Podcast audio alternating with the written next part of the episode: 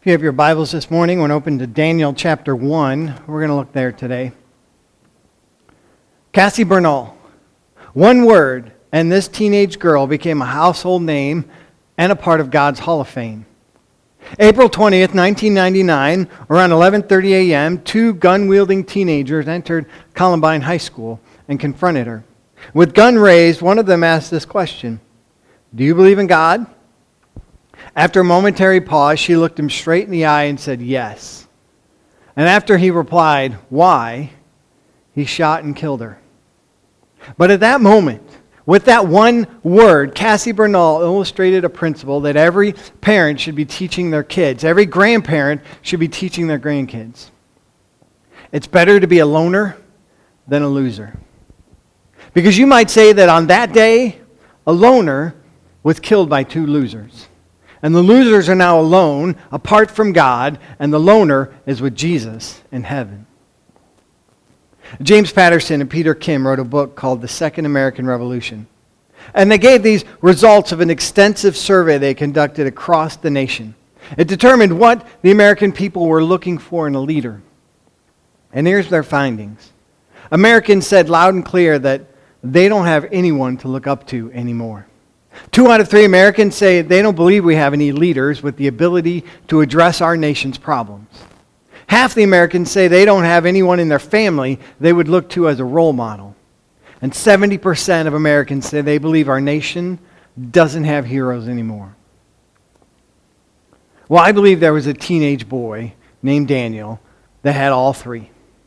See, he was in God's Hall of Fame because of one word no. And like Cassie Bernall, Daniel knew how to stand alone. And we need to teach our kids how to say no when the crowd is saying yes, and how to say yes when the crowd is saying no. See, there's this great truth that says if you don't stand for something, you'll fall for anything. And this teenage boy named Daniel teaches all of us, young and old, how to stand.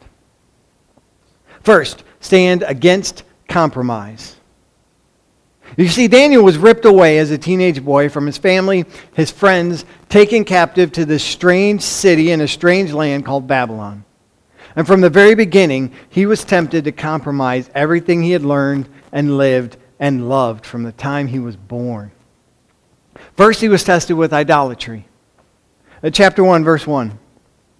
In the third year of the reign of Jehoiakim, king of Judah, Nebuchadnezzar, king of Babylon, came to Jerusalem and besieged it. And the Lord delivered Jehoiakim, king of Judah, into his hand, along with some of the articles from the temple of God. These he carried off to the temple of his God in Babylonia, and put in the treasure house of his God. So the king of Babylon, Nebuchadnezzar, raided Jerusalem, broke into the house of God, took some of the sacred articles, and brought them back to Babylon, and put them in the treasure house of his God. It was his God. It wasn't the God who reigns in heaven, not the God of Abraham, Isaac, and Jacob. It was his God. This was the land of paganism, where the creation had been substituted for the Creator. And Daniel found himself in a land that had no room for God and no time for God. I mean, for the first time in his life, he went to a school that didn't begin each day with prayer. No longer were the Ten Commandments posted in the classroom. The Bible was ridiculed as being full of myths and fables and rejected as being dangerous. And you know, there's a great parallel to the situation and to what our kids are facing today. I mean, we're living, uh, believe it or not, in a land of increasing paganism and heathenism. America is increasingly saying that we have no room for God and no time for God. And the Holy Trinity of, of the Father, Son, and Holy Spirit, they've been replaced by the unholy Trinity of the gods of self, money, and success. And every day and every way we are tempted from billboards to television to worship to, to, to everything, to the internet. We're tempted to worship the wrong God. Daniel was also transformed in identity. From the time he and his buddy set foot in that new home, there was this process in place to turn them into full blooded Babylonians. First, they changed their names. Verse 6 among these were some from Judah Daniel, Hananiah, Mishael, and Azariah. The chief official gave them new names. To Daniel, the name Belshazzar. To Hananiah, Shadrach. to Mishael, Meshach, and to Azariah, Abednego. See, these men had most likely come from godly parents because they had been given names to remind them of God. The name Daniel means God is my judge. Hananiah means beloved of the Lord. Mishael means God is without equal. Azariah means God is my helper. But now their names get changed so that they were reminded of pagan gods. Daniel became Belshazzar, which means the god Baal favors. Hananiah became Shadrach, which means illuminated by sun god. Mishael became Meshach, which means who is like unto Venus. Azariah became Abednego, meaning the servant of Nebo. They also wanted to change their minds. Verse 3 The king ordered Ashpenaz, chief of his court officials, to bring in some of the Israelites from the royal family and nobility, young men without any pers- physical defect, handsome, showing aptitude for every kind of learning, well informed, quick to understand, and qualified to serve in the king's palace. He was to teach them the language and literature of the Babylonians. See, these young men were well read, well fed, and well bred. Right? They were the cream of the crop. Not only were they given pagan names, they were now given a complete pagan education. And it was simply a form of brainwashing. They were doing it uh, so that they could remove from their memory any thoughts of God. Education wasn't for the purpose of information, now it's for indoctrination. And I believe a similar transformation is taking place in American education. The Thomas Jefferson Research Institute said 90% of our education thrust in the 1770s was centered around moral values, religious beliefs. By 1926, that dropped to 6%. By 1960, it was such a small percentage you couldn't measure it. Can't imagine what it is today. See, if there's one thing anybody ought to be able to see is this there's this connection between the values we teach and the people we produce. Let me remind you of what two great men said. Franklin Delano Roosevelt said, To train a man in his mind and not in morals is to train a menace to society. And Charles Spurgeon said, Education without religion is like the solar system without the sun. Daniel was also tempted with immorality. Verse 5. The king assigned them a daily amount of food and wine from the king's table. They were to be trained for three years, and after that, they were to enter the king's service. Now, the king's meat and the king's wine represented pleasures of this world. He wanted these young men to adopt a eat, drink, and be merry kind of lifestyle.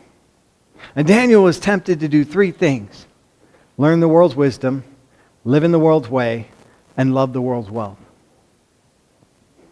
It reminded me of a story I read about a mental patient. He went up to a new doctor in the facility, and he said, You know, we like you a whole lot better than the other guy. And the new doctor smiled, and he said, Really, why is that? And the patient said, Well, you seem just like one of us.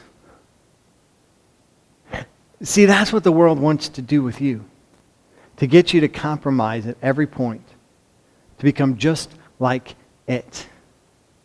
But we have to stand against compromise. Second, we are told to stand with for conviction.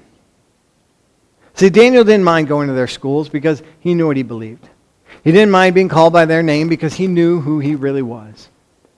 But he drew the line at the king's meat and wine. Verse 8.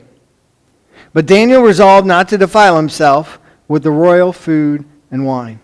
And he asked the chief official for permission not to defile himself this way. The reason he refused to eat and drink at the king's table is this. First, uh, most of this food would have been forbidden by their dietary laws that God gave them in the Old Testament. But more important, the meat and wine would have been dedicated to some heathen god. So to eat the food and to drink the wine would mean that you were honoring a pagan god, pledging allegiance to a pagan god. And Daniel refused to do it. And the hammer of compromise was now being swung against the walls of conviction. And in Daniel's case, the wall held. I love that phrase. Daniel resolved not to defile himself. See, the issue was not meat and wine, it was Daniel's decision. I mean, you are the person today, you are the person you are today because of decisions you made yesterday. You'll be the person you'll be tomorrow because of decisions you make today. Someone has a disease today because of a decision they made yesterday. Someone will be in jail tomorrow because of poor decisions they made today. One writer said this There is a choice you have to make in everything you do. But always keep in mind the choice you make makes you. I mean, I believe if Daniel had made the wrong decision at this point in his life, we probably would have never heard about him. He wouldn't have been in Scripture. That thin line between greatness and grief, glory and guilt, is all about decisions. See, our convictions control our decisions, and our decisions determine our destiny. And you may think this decision Daniel had was a little thing. But let me tell you some little decisions that changed the course of events. In 1649, one vote calls Charles I of England to be executed. 1776, one vote gave America the English language instead of German. 1845, one vote brought Texas to the Union. In 1868, one vote saved President Andrew Johnson from impeachment. 1876, one vote changed France from monarchy to a republic. 1876, one vote gave Rutherford B. Hayes the presidency of the United States. And in 1960, if there had been one vote change in each precinct of Illinois, it would have denied John F. Kennedy the presidency. So never underestimate the power of just one decision. Then you also had a determined conviction. See, one version says it this way Daniel made up his mind he would not defile himself. You could change Daniel's home, but not his heart. You could change his name, but not his nature. You can put him in Babylon, but you couldn't get Babylon into Daniel. And he kept his purity because he could say one word no. And he could say no because he first said yes. He could say no to this world because he first said yes to God. And see, in life, you are going to be met with a thousand temptations. And there's a danger wherever you go. But if you're tempted in weakness, have courage and say no. Stand for convictions. Daniel also shows us to stand with courage. I mean, this was a good decision, a right decision, but not an easy decision. It took tremendous courage for Daniel to say no. See, there was political pressure. Verse 8 tells us he requested of the chief of the eunuchs that he might not defile himself. Seems simple, right? But it wasn't. Listen to verse 10. But the official told Daniel, I am afraid of my lord, the king, who has assigned your food and drink. Why should he see you looking worse than the other young men your age? The king would then have my head because of you. See, if it was discovered that Daniel wasn't eating, from the king's food and drinking the king's wine, the eunuch would have died. And so would Daniel. See, to refuse to eat from the king's table was an insult to the king. And to refuse a direct order was an act of disobedience. And either rebellion or refusal carried with it the penalties of death. In other words, Daniel was putting his life on the line. There would also surely have been peer pressure. Of the hundreds of Jewish teenagers there, Daniel was the first, and really at this point the only one to say no. And you can imagine what his buddy said, right? Oh, come on, Daniel, everyone's doing it. Daniel saying, No, not everyone's doing it. I'm not. But Daniel, nobody will know. Yeah, but God will know. But Daniel, you have to obey the king. And I say, No, I have to obey God. There was also personal pressure. And you think about it, he wasn't turning down burgers and fries. This was the best food in the world. These were the king's delicacies. This was the finest wine in existence. And I am sure the light of the palace looked a lot better than the darkness of prison. And I guarantee you, eating at the king's table sure looked better than hanging from the king's gallows. But Daniel had the courage of his convictions. But I want you to understand this. He not only stood with grit, he stood with grace. Listen to how he responds. Verse 11. Daniel said to the guard whom the chief officials appointed over Daniel, Hananiah, Mishael, and Azariah, Test your servants for ten days. Give us nothing but vegetables to eat and water to drink. Then compare our appearance with that of the young men who eat the royal food, and treat your servants in accordance with what you see. See, notice what he did. He didn't stage a protest. He didn't firebomb the banquet halls. He didn't threaten the king. Just very quietly, very graciously proposed an alternative. He said, Let the other guys eat the prime rib and the pork and drink the wine. And let us eat our vegetables and drink water. And see what happens for yourself. And I have to say right here that we ought to have the courage of our convictions. And we need to stand for what is right. But we don't have to be a crank about it. I mean, you can be right without being rude. And you can be courageous without being crass. You know, I'm a conservative Christian. But you know, I'd rather be around a nice liberal than a cranky conservative.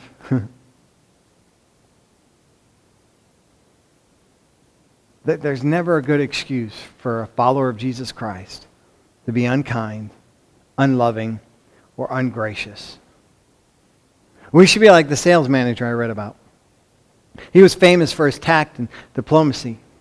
There was a young man in the company that was just terrible at his job, and, and he needed to be fired. And everyone knew that, but he was such a nice young man, nobody wanted to do it. So it was given to the manager to break the news. And the manager sat him down and he said, Son, I don't know how in the world this company could ever get along without you. And the young man said, Well, thank you very much. And the manager said, But starting Monday morning, we're going to give it our best shot. yeah, have true grit when it comes to your convictions. But let your grit be laced with grace. Stand with courage. Stand with confidence as well. The Lord said in 1 Samuel 2, verse 30, Those who honor me, I will honor. If you're going to stand and you're going to stand alone, you have to trust God to the point that you will stand for what is right, regardless of what the outcome may be. Wayne Hill made news in South Carolina when he opened a convenience store. Now, why is that newsworthy? Well, he opened the convenience store against everyone's advice and not selling beer and alcohol. And he knew that not selling alcohol would cost him two to five thousand dollars a month. He also turned down installing video poker, which would bring in as much as twenty-five thousand dollars a month. But he said no. And when I asked him why, he said this It would be hard for me to sit in church on Sunday knowing we're selling alcohol the rest of the week. I'm a Christian, and I don't see how not selling beer would make or break a business. And when someone asked him what would happen if he didn't make it, he said, Well, you have to have faith that what you're doing is right. Because you get to the point where you trust God or you don't. See, we need to learn from Daniel. It pays to obey. Because look at what happened to Daniel and his friends because they did stand for God. First, they were physically enriched. Verse 14. So he agreed to this and tested them for 10 days.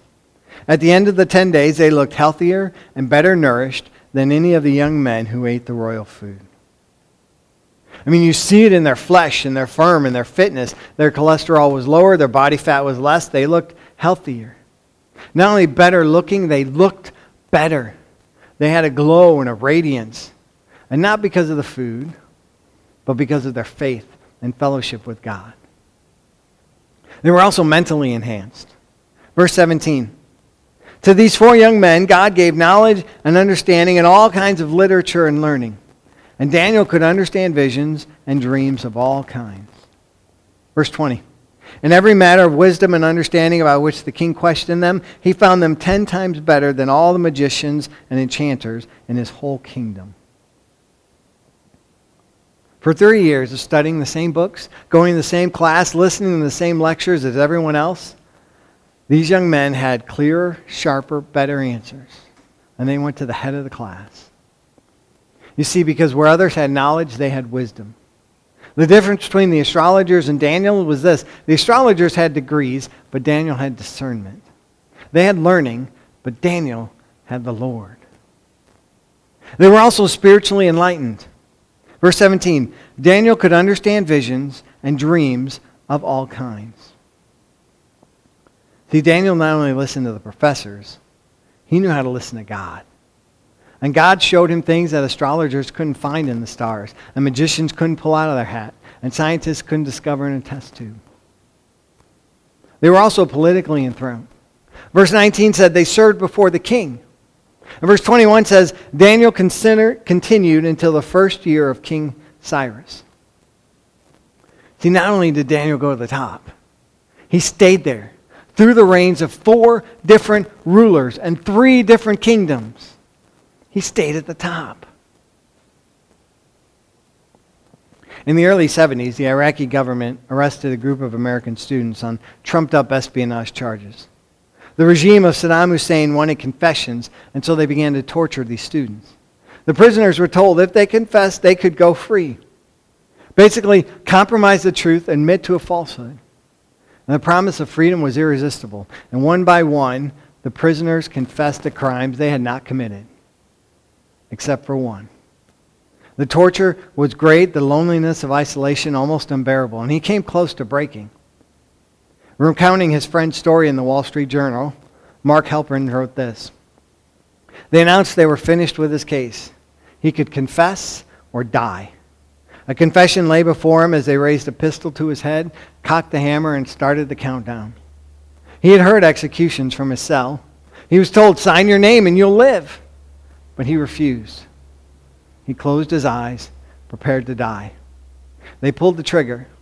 And when he heard the click, he thought he was dead. But the gun had not been loaded. He was eventually released and discovered afterwards that every other prisoner who had confessed was hung in the public square. Only he survived. See, understand this. Compromise represents a far greater risk than courage. When you stand alone, you're never alone because God is standing with you. That's why it's better to be a loner than to be a loser.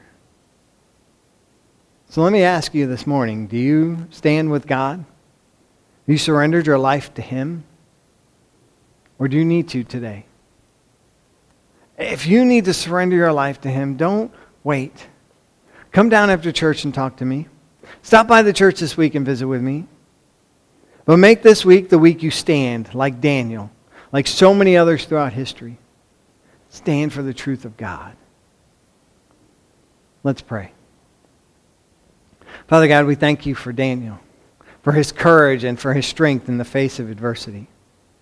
And Lord, I pray you fill each of us with your spirit so that each day we can stand for what is right. We can stand for you. We thank you, Lord. We pray this in Jesus' name. Amen.